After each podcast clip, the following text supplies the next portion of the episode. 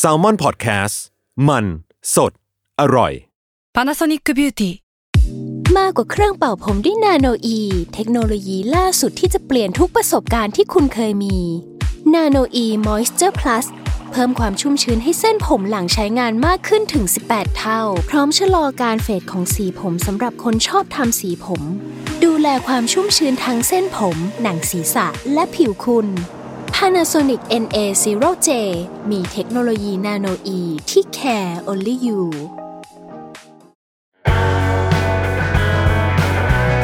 s ซ l m o n เซ่พอดแคสต์เรื่องเล่าที่จะทำให้คุณอยากอ่านหนังสือของเรามากขึ้น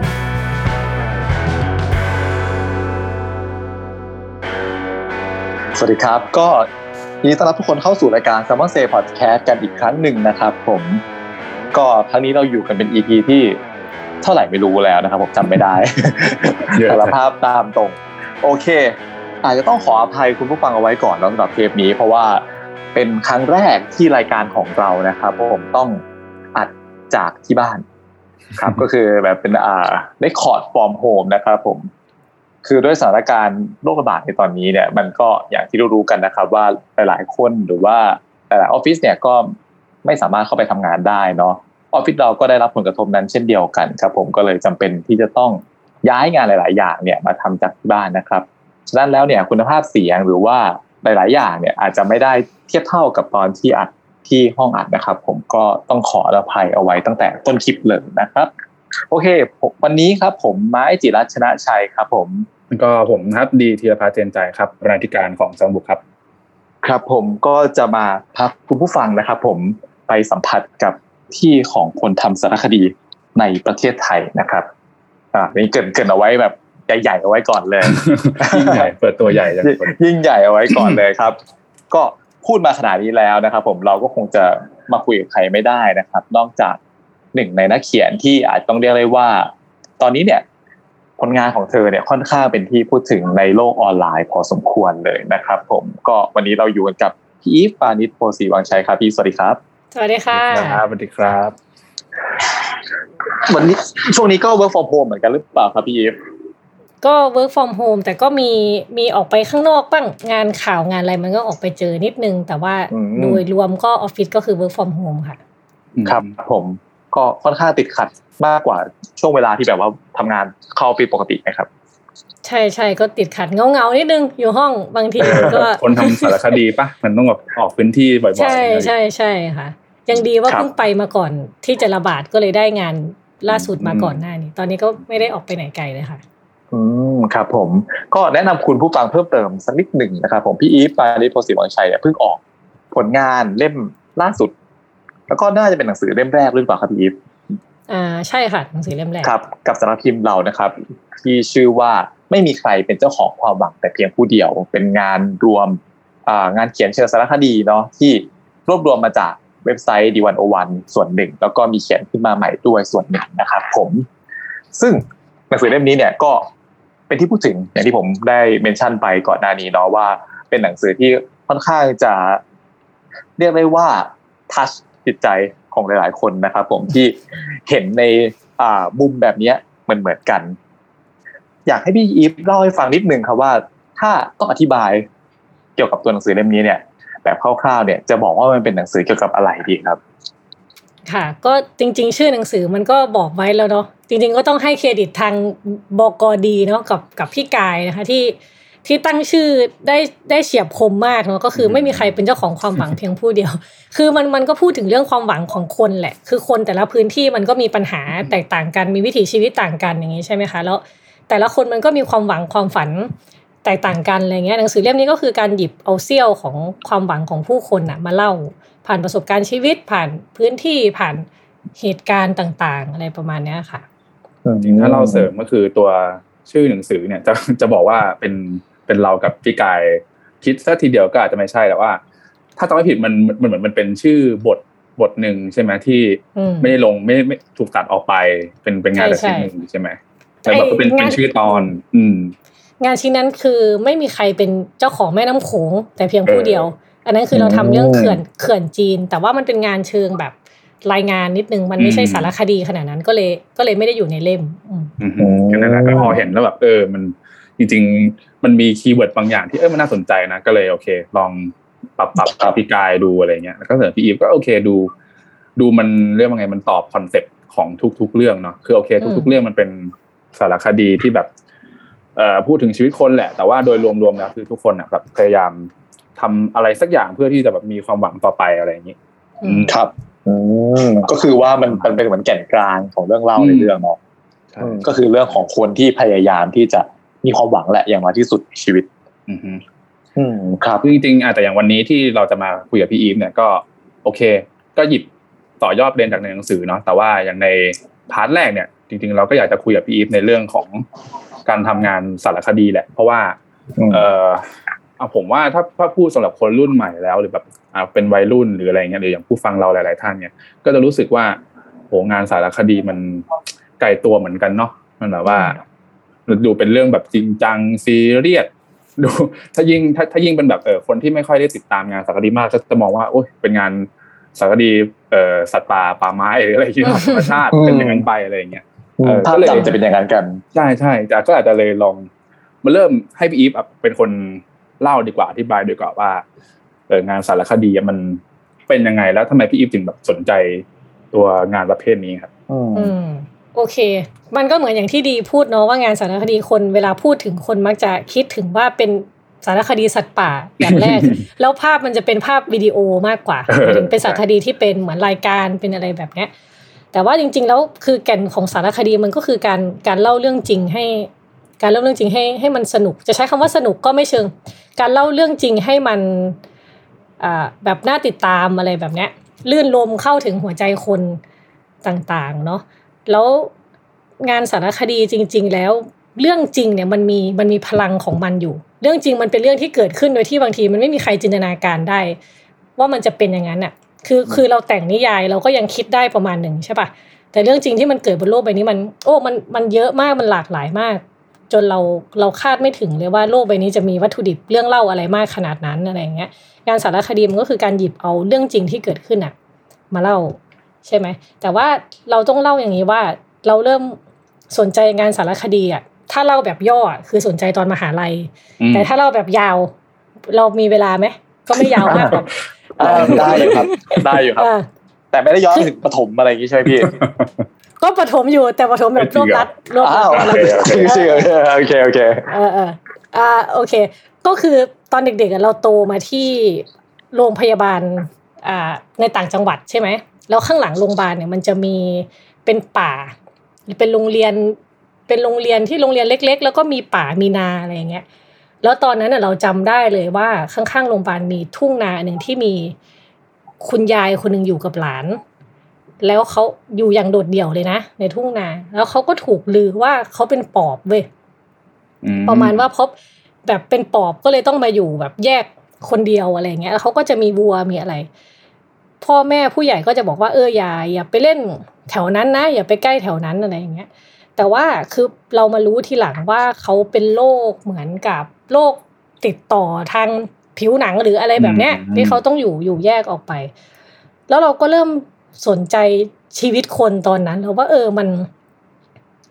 มันน่าจะมีเรารู้สึกว่ามันเป็นเรื่องลึกลับมากเว้ยแบบกระท่อมหลังนั้นเป็นเรื่องลึกลับมากๆอะไรเงี้ยแล้วเราก็แบบอยากรู้อยากเห็น แต่แต่สุดท้ายเราก็ไม่ได้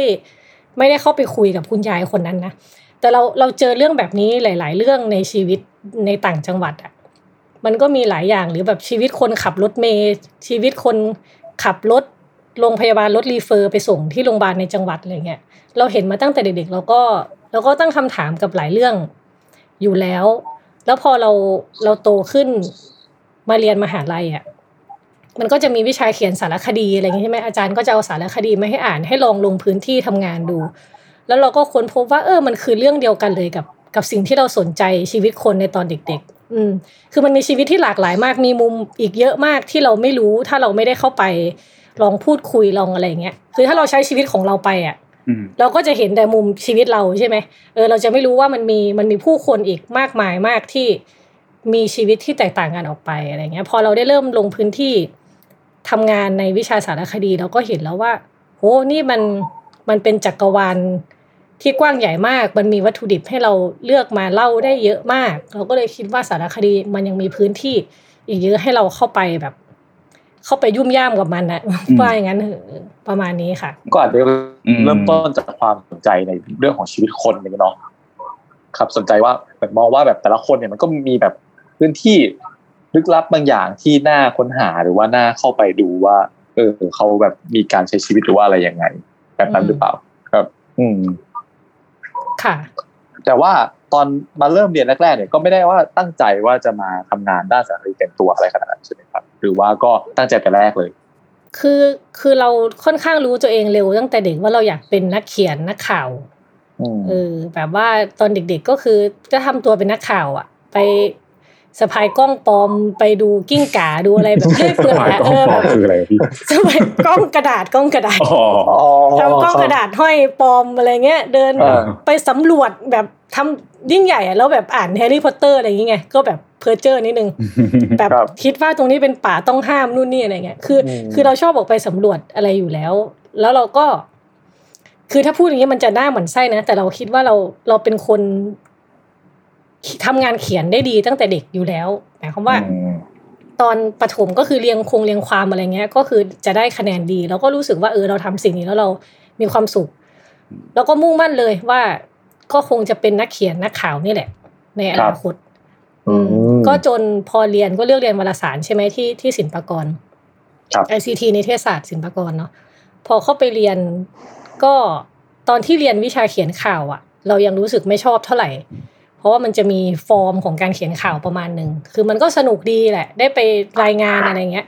แต่ว่าพอมาเจอวิชาเขียนสารคดีปุ๊บเราก็ค้นพบเหมือนแบบ เออ เหมือนเราเจอคนที่ใช่อะนึกออกไหมแบบว่าเวลาเรียนเออแล้วก็ดูเออ เออ มันก็มีวิธีเล่าของมันเนาะมันมีวิธีเล่าอีกแบบหนึ่งเล่าได้ลึกขึ้น เล่าได้แบบอย่างถึงจิตถึงใจมากขึ้นอย่างเงี้ย แล้วก็มีประเด็นให้เลือกทำแบบหลากหลาย สนุกสนานดี เราก็เลยครับก็เลยโอเค ทางนี้แหละ น่าน่าน่าจะใช่แหละ อืมคือถ้าอธิบายให้คนฟังเข้าใจนิดนึงก็คือ คือถ้าเขียนข่าวเนี่ย มันก็จะต้องแบบว่ารายงานแบบบนข้อเท็จจริงเนาะอะไรเกิดขึ้น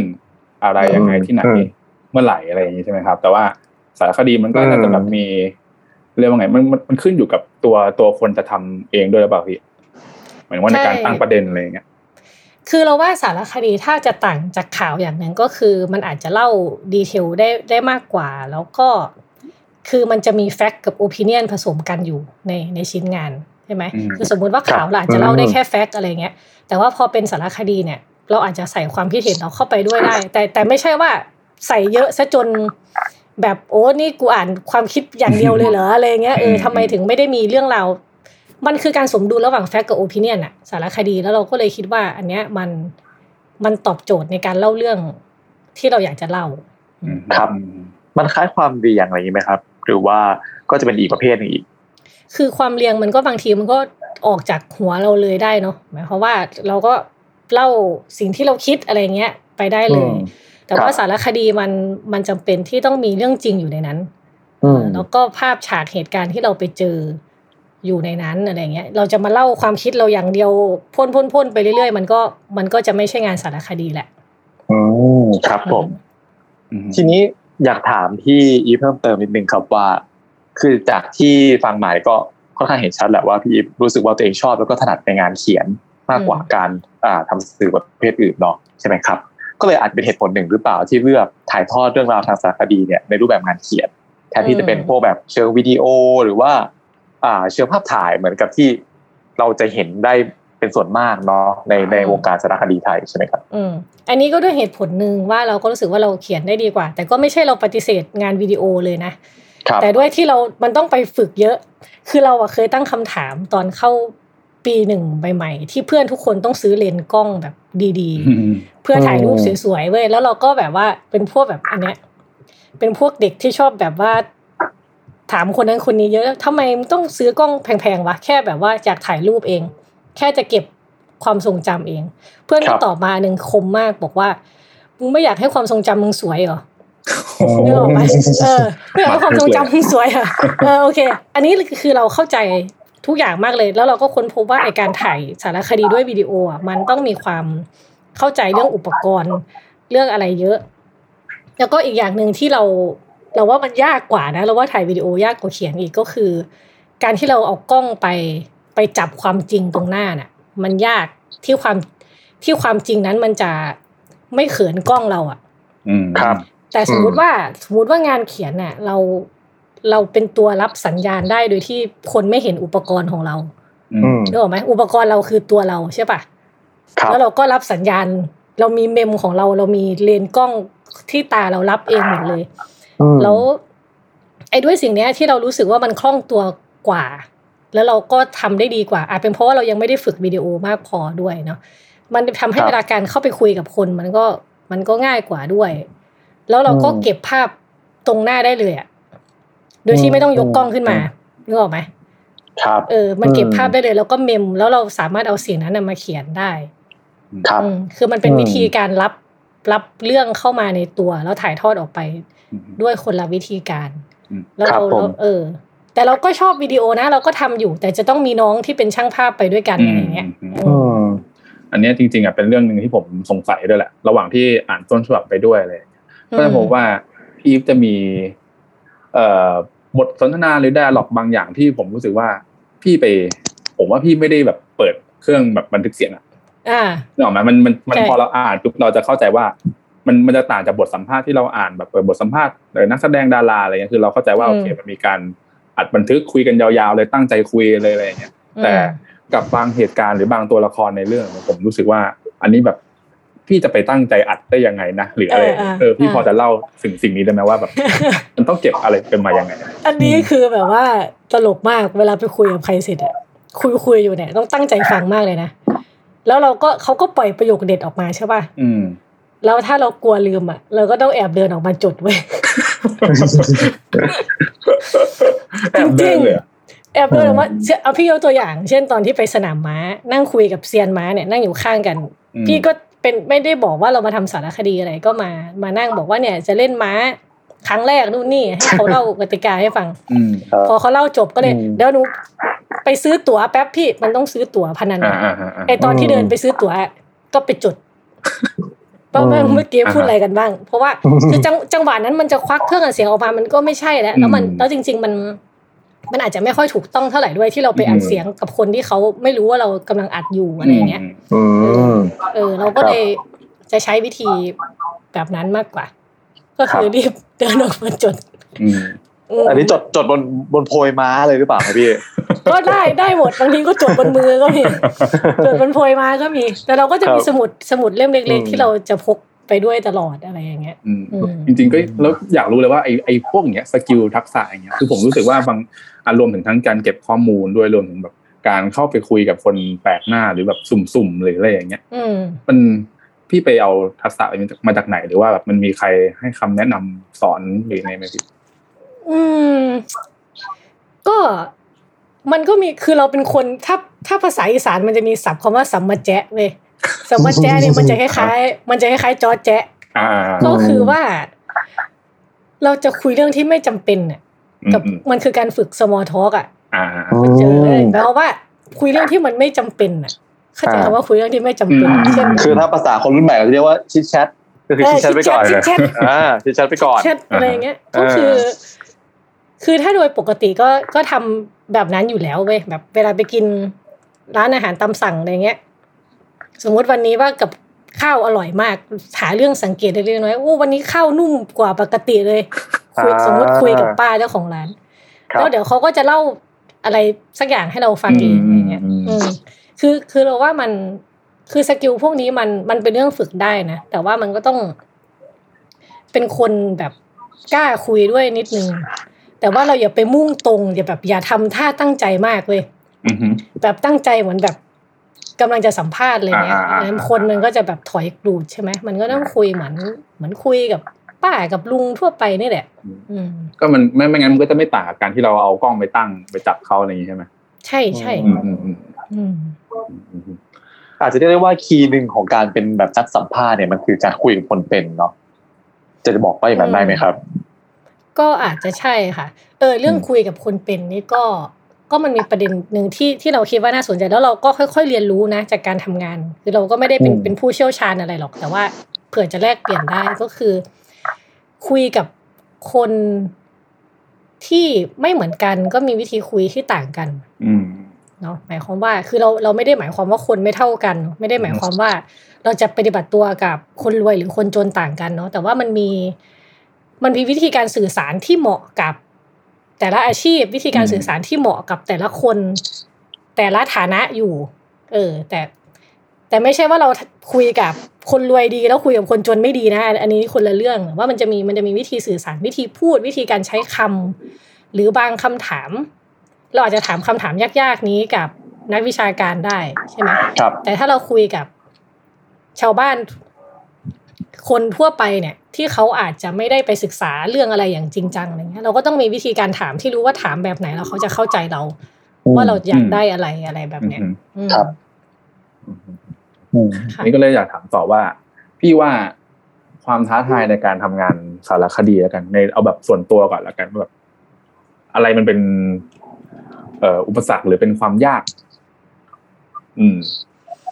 มันก็ยากยากหมดยากหมดเลยอะคือไองานสารคดีมันมันต้องลงลงแรงลงพื้นที่ใช่ไหม แล้วเราก็ต้องไปเจอกับสิ่งที่เราไม่รู้ว่าเราจะเจออะไรเลย คือมันเดาไม่ได้ว่าเราต้องเจออะไร อันนี้เราว่ามันก็ท้าทายอย่างหนึ่งครับท้าทายอย่างที่สองก็คือเราจะเล่าออกมายังไง ให้มันน่าติดตามอะ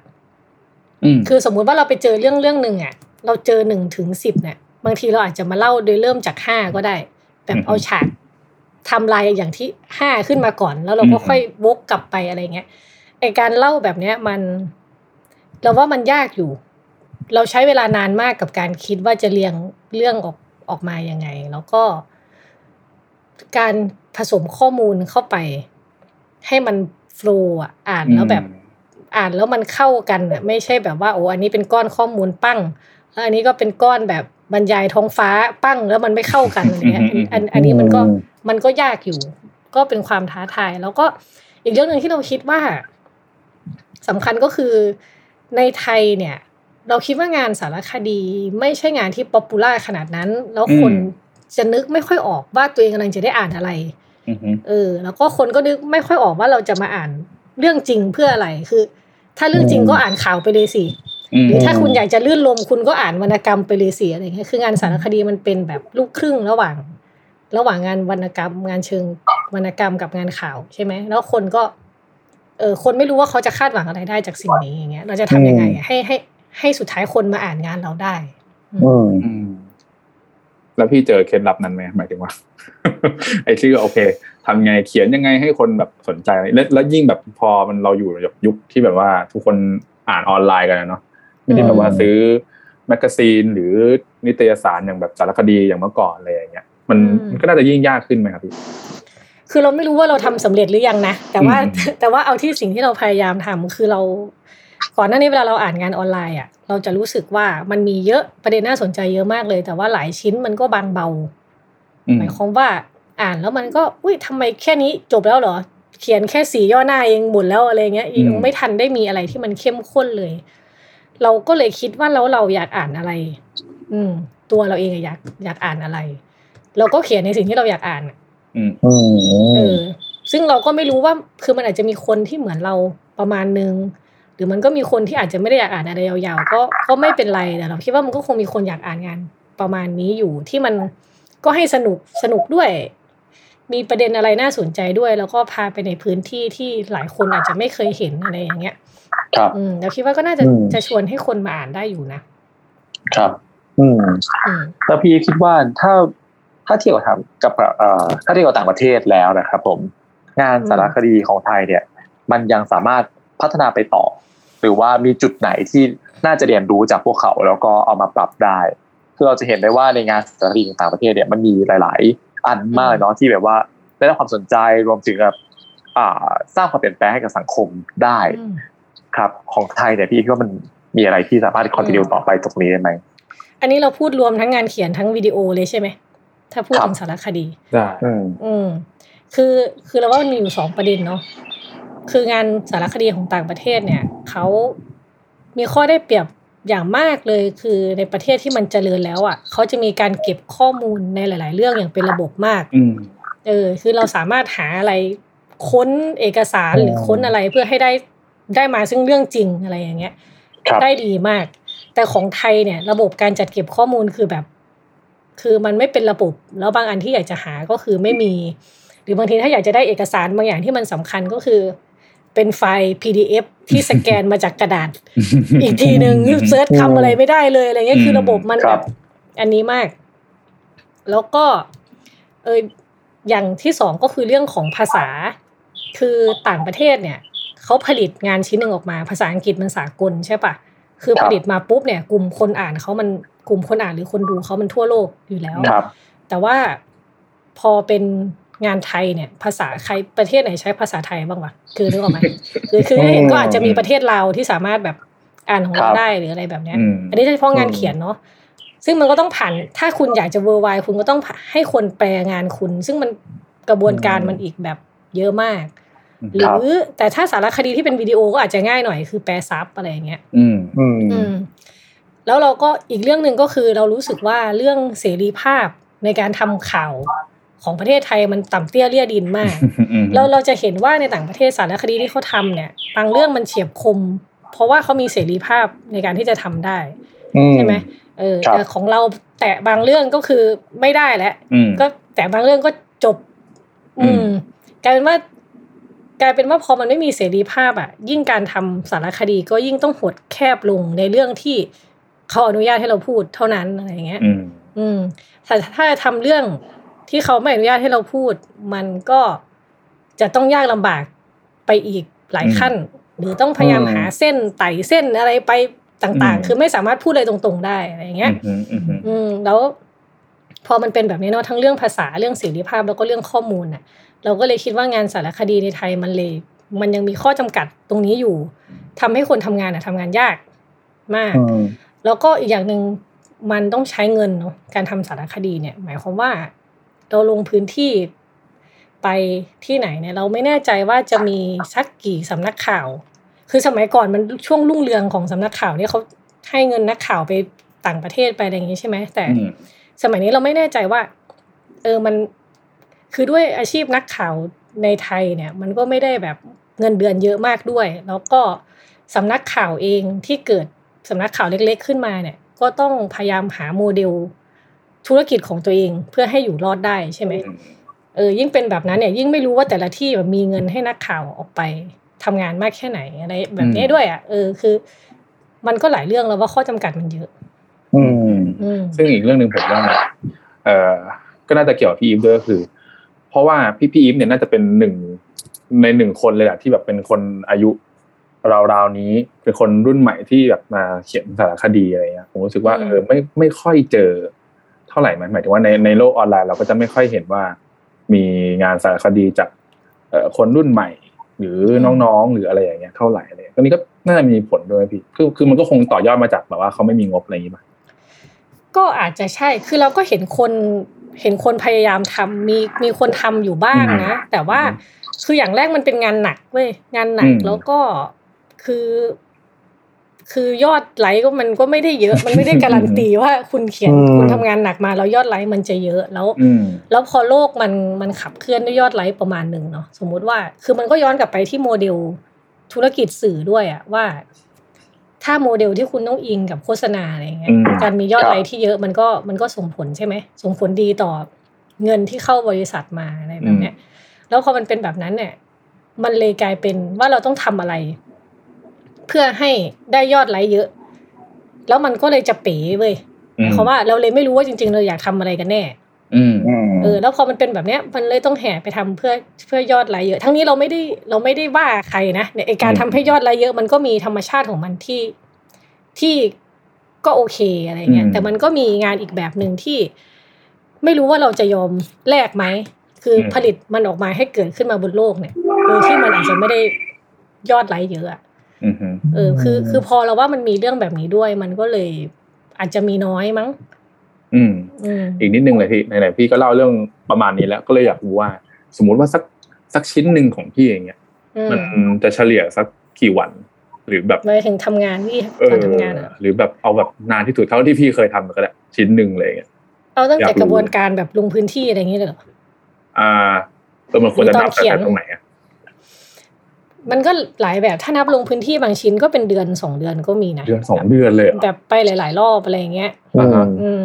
หรือถ้าบางชิ้นที่มันก็รีบหน่อย ประเด็นที่มันอืมเคยเล่นหน่อยอะไรเงี้ยอืมอย่างอย่างฮ่องกงถ้าเรานับเวลาที่ไปจนถึงกลับมาเขียนใช้เวลาแปดวันอ่าฮะเออหมายความว่านี่ถือว่าก็ไป เร็วแล้วเหรอเร็วแล้วเร็วแล้วนี่เร็วแล้วเอออ่าฮะคือเราก็ไปลงพื้นที่สามวันใช่ไหมอ่ากลับมานั่งตกผลึกตัวเอง กลับมานั่งนวดขาตัวเองก่อนสักสองวัน เออ แล้วก็เริ่มหาข้อมูลนู่นนี่ว่าจะเพิ่มตรงไหนดีวางโครงแล้วก็ เขียนจริง ๆ อะ คือเราเป็นคนเขียนหนังสือดาบเดียวเว้ยอืมหมายความว่าหมายความว่าเขียนทีเดียวเราเราไม่มีเขียนเว้นแล้วไปทำอย่างอื่นก่อนอ๋อเวลานั่งเขียนสมมุติว่า แต่แต่ละคนมันวิธีเขียนไม่เหมือนกันเนาะแต่สมมุติเราเขียนเราจะเขียนสารคดีชิ้นเนี้ยอืมเราให้ช่วงเวลาการเขียนเราสมมุติเช่น ให้มันเจ็ดชั่วโมงอืมแล้วก็เขียนเนี่ยเจ็ดชั่วโมงจนเสร็จต้นจนจบอือฮึโอ้อืมแบบแบบไม่ไปไหนเลยก็เข้าห้องน้ำอะไรนิดนึงอยู่ แต่ก็จะอยู่กับมันอย่างนั้นจนเสร็จ ดังนั้นเวลาพูดว่าระยะเวลาการเขียนนะมันจะเหมือนสั้นอืมแต่ว่าก่อนหน้านั้นอะ เราจะแบบเราจะนั่งคิด แบบว่าทำอะไรก็จะคิดถึงงานว่าจะแบบเขียนอะไรยังไงดีอะไรอย่างเงี้ยอืมอืมเออ แล้วก็หาข้อมูลบ้างระหว่างนั้นนู่นนี่อืมแต่ตอนนั่งเขียนจริง ๆ ก็ประมาณหกถึงเจ็ดชั่วโมงต่อชิ้นนะอืมอืมอืมอืมอืมครับก็ถือว่าว่าเป็เป็นนงานก็ที่ดูเป็นเป็นเป็นงานอืมยากเหมือนกันนะหมายถึงว่าใช้ทั้งใช่เวลาแล้วก็ใช้ที่บอกว่า time มากลงลงพื้นที่เดือนสองเดือนอะเดือนสองเดือนตั้งเจ็ดแปดครั้งก็ค่าใช้จ่ายมันคงแบบ เอาเรื่องอยู่เหมือนกันอืเนอะมแต่มันมันก็อาจจะไม่เดือนสองเดือนทุกทุกชิ้นหรอกเนาะอืมบางทีมันก็แบบประมาณหนึ่งแล้วเออแล้วเราจะพูดกว่าพูดต่อนิดนึงอืมเวลาทำสารคดีมันจะเหมือนเราทำกับข้าวเว้ยอืมแบบเราไปจ่ายตลาดมาใช่ไหมแบบไปลงพื้นที่ไปได้อะไรมา แล้วมันจะมีขั้นตอนที่เหนื่อยที่สุดคือตอนตอนเอาวัตถุดิบมาวาง ซึ่งก็คือการเช่นเวลาไปลงพื้นที่เราเราสัมภาษณ์มาหลายคนมาก รวมกับที่จดแยกใส่ ตั๋วม้าแยกใส่มืออะไรบ้างก็ไม่รู้เออแบบอืมต้องต้องเอาไอ้ทั้งหมดเนี้ยมาวางรวมกันก่อนตรงหน้า แล้วก็ต้องเซิร์ชข้อมูลเพิ่มอีก ถ้าอันไหนต้องใช้เอกสารอะไรก็ต้องเอามาเพิ่มอีก แล้วก็มาวางกอง แล้วก็นั่งมองมันว่าแบบเชื่อจะทำยังไงกับกับมันดีวะอืมอืมอืมขั้นขั้นตอนนี้เราว่า ขั้นตอนนี้เราว่าเหนื่อยที่สุด แล้วก็ยากที่สุด เพราะว่าข้อมูลมันไม่ มันคนละประเภทกันเลยใช่ไหมข้อมูลอันนี้เป็นเสียงจากคน ข้อมูลหนึงเป็นเอกสารอืมข้อมูลอันหนึงคือแบบ อะไรก็ไม่รู้แล้วบางที ถ้าเราอยากให้งานเรามันมีแบบมีรสชาติมีเสน่ห์หน่อยเนี่ย เราต้องรู้จักชื่อต้นไม้ เราต้องรู้จักชื่อแม่น้ำเราต้องอืมเข้าใจฤดูกาลเราต้องอือฮึเข้าใจว่าเฟิร์นลามอสที่เราเห็นอยู่ตรงหน้าไม่คือพันธุ์อะไรวะอะไรแบบอืนี้มอืมอืมเออคือคือมันจะมีเรื่องพวกนั้นด้วยอะไรแบบเนี้ย มันก็ต้องหาข้อมูลเยอะมาก ก็จน นั่นแหละ จนจนออกมาได้เป็นงานเขียนชิ้นหนึ่งครับอืมอืมฟังดูแล้วก็เป็นกระบวนการที่แบบว่าทั้งหนักเหนื่อย แล้วก็อย่างที่พี่อีพูดว่าหลายๆครั้งเนี่ย มันก็ไม่ได้ดีเทิร์นกลับมาในแง่ทั้งของตัวเรื่องรายได้ รวมถึงความนิยมอะไรขนาดนั้นด้วยใช่ไหมครับ แล้วอย่างนี้แล้วเนี่ยพี่คิดว่าเป้าหมายในการทำงานเขียนเชิงสารคดีของตัวเองเนี่ย มันคืออะไรครับ อืม ก็มันก็เรียบง่ายมากเนาะเขียนการเขียนก็คือการเล่าเรื่องให้มันออกมาให้คนได้เห็นว่ามันมีเรื่องพวกนี้อยู่บนโลกครับเนาะเราก็อยากเล่าเรื่องไปเรื่อยๆว่ะจริง ๆ จริง ๆ ที่เราทำก็ไม่ได้ทำเพื่อแบบโอ้ยฉันเขียนหนังสือเพื่อสังคมอะไรขนาดนั้นนะแต่ตัวอืมเราเองก็ก็มีความสุขด้วยในในความหมายว่าเราได้ออกไปเที่ยวอืมไปไปเจอผู้คน แล้วก็ตอนที่เขียนหนังสือมันก็เป็นช่วงเวลาที่ที่มีความสุขมากของเราเนาะ ครับเออคือเราคือเราคิดว่าเราสามารถสมดุลทั้งสองอย่างนี้ได้ ถ้าบอกว่าเป้าหมายของการเขียนสารคดีคืออะไร คือถ้าพูดในแง่เชิงปัจเจกของเราเองก็ มันก็เป็นงานที่มีความสุขอะครับ เออสำหรับเราอะแล้วเราก็แบบ เออ มันได้ทำงานที่เรามีความสุขที่เราแบบโอ้คิด บางทีเราคิดประโยคนี้ออกนี่เรามีความสุขไปทั้งวันเลยนะแบบอืมบางประโยคที่มันหุยเฉียบจริง ๆ เลยว่ะยิบอะไรเงี้ยคุยคุยครักับบตัวเองอืมอันนี้คือมีมีความสุขกับตัวเองเนาะ ครับอย่างที่สองคือถ้าเราได้เล่าเรื่องอะไรออกมาให้ให้สังคมอะคือเรา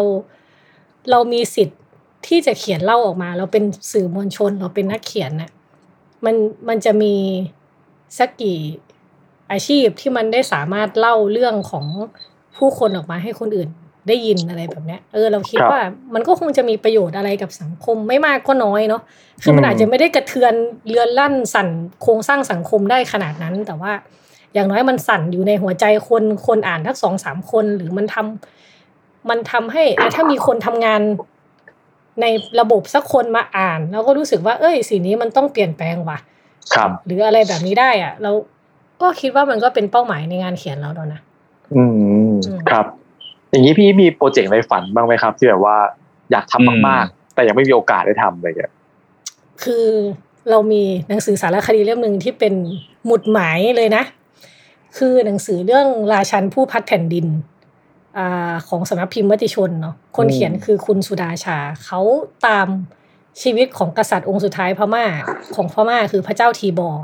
ครับใช้เวลาทำสารคดีเรื่องเนี้ยสิบสองปีโอ้โดยการเดินเอ่อโดยการเดินทางไปแบบอินเดียพม่าอะไรไปค้นเอกสารที่อังกฤษอะไรแบบเยอะมากเพื่อตามดูสืบสารแหลกว่า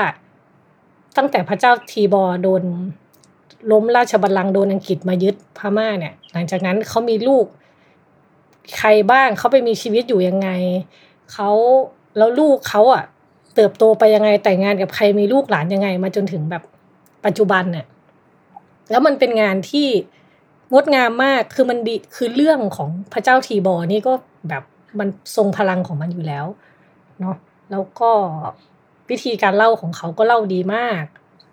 แล้วเราก็เห็นว่าถ้าคนเราทำงานสิบสองปีอะเราได้งานชิ้นนี้ออกมา แล้วมันก็จะคงอยู่ตลอดไปเว้ยเราก็รู้สึกว่าโหมันมันยิ่งใหญ่มาก เราอ่านมันด้วยความแบบ แบบชื่นชมมากนะ ที่เขาเขียนอืมอะไรออกมาแบบนี้ได้ เราก็คิดว่าเราก็อยากจะทำงานแบบที่ทุ่มอะไรกับสักอย่างเป็นเวลาสักแบบสิบปีอะไรแบบเนี้ย เพื่อให้ได้แบบงานชิ้นสุดยอดออกมา อันนี้คืออืมโปรเจกต์ในฝันเรานะ แต่ว่าก็ยัง ยังไม่รู้ว่าจะทำเรื่องอะไรตอนเนี้ยเออแต่มันมันมีคิดไปคร่าวๆอยู่ แต่ว่ายังยังไม่ค่อยอยากเล่าเท่าไหร่เพราะกลัวมันยังไม่เป็นจริงอืมอืมจครับริงๆไอการเลือกทำประเด็นสารคดีนี่มันก็ยากเหมือนกันนะมันเหมือนแบบเหมือนบางทีก็เป็นของฝันจากฟ้าป่ะอยู่ดีๆก็แบบจะมีใช่ใช่ประเด็นนี้ขึ้นมาอะไรอย่างเงี้ยอืมอืมคือคือถ้าได้ประเด็น แล้วมันเศร้าอะไรรู้ป่ะสมมุติว่ามันมีประเด็นที่แบบเฉียบมากเลย แต่ว่ามันเป็นความทุกข์ของคนอื่นน่ะอืมอืม แต่เราแบบว่าลึกๆคือแบบ เอ้ย ประเด็นนี้น่าสนใจไหวเว้ยมันขัดแย้งอ่าอ่าอ่ามัมันขัดแย้งกันเองนะนึกออกไหมอ่าเข้าใจเข้าใจครับเออเออ มันเหมือนกับว่าเราคดีส่วนใหญ่ก็จะเป็นอย่างนี้ป่ะอืม แต่จริงชีๆวิตความเป็นอยู่ของคนใช่ใช่แต่เราอะแต่เราอะไม่อยากให้คนเข้าใจไปว่างานสารคดีคือการเล่าความทุกข์อย่างเดียวเนาะอืมสารคดีมันก็เล่าเล่าอย่างอื่นได้ใช่ไหมเหมือนที่ในเล่มเราก็มีพวกแบบสนามม้าสนามมวยอันนั้นมันก็ไม่ได้ทุกข์อะไรนะ มันก็ เป็นเป็นวัฒนธรรมอืมสนุกสนานกันอะไรแบบเนี้ยอืมมันอืมมันมีหลายเรื่องอะ ให้ครัเล่าบอืมอืมมันก็แบบเป็นการเหมือนกับทำลายภาพจำเนาะของคนเหมือนกันว่าอืมเออสารคดีเนี่ยมันต้องเป็นเรื่องร้ายแรง เรื่องแบบทุกข์ยากอะไรอย่างเงี้ยจริง ๆ แบบอืม culture วิถีชีวิตมันก็เป็นสารคดีแบบนึงได้เหมือนกัน ใช่ใช่ค่ะซึ่งถ้าคุณผู้ฟังที่ได้ฟังอยู่สนใจก็ต้องลองซื้อมาอ่านอ่าครับใช่ไหมครับใช่ณไม้ครับผม ใช่ครับผมตอนนี้ก็มีขายอยู่ตามร้านหนังสือทั่วไปด้วย แล้วก็อ่าแต่ว่าถ้าอยากจะได้ส่วนลดพิเศษเนี่ยก็แนะนำให้มาซื้อในเว็บไซต์ minimall.com นะครับผมอ่าอันนี้ก็สั่งซื้อออนไลน์จะได้ลด 10%จากราคาปกครับอืมอืม ซึ่งจริงๆยังมีอีกหลายเรื่องเลยที่เรายังไม่ได้พูดถึงกันหมายถึงโดนในหนังสือเนาะซึ่งก็ครับเดี๋ยวพี่อีฟก็จะอยู่กับเราอีกหนึ่งตอน ใช่ ก็คือว่า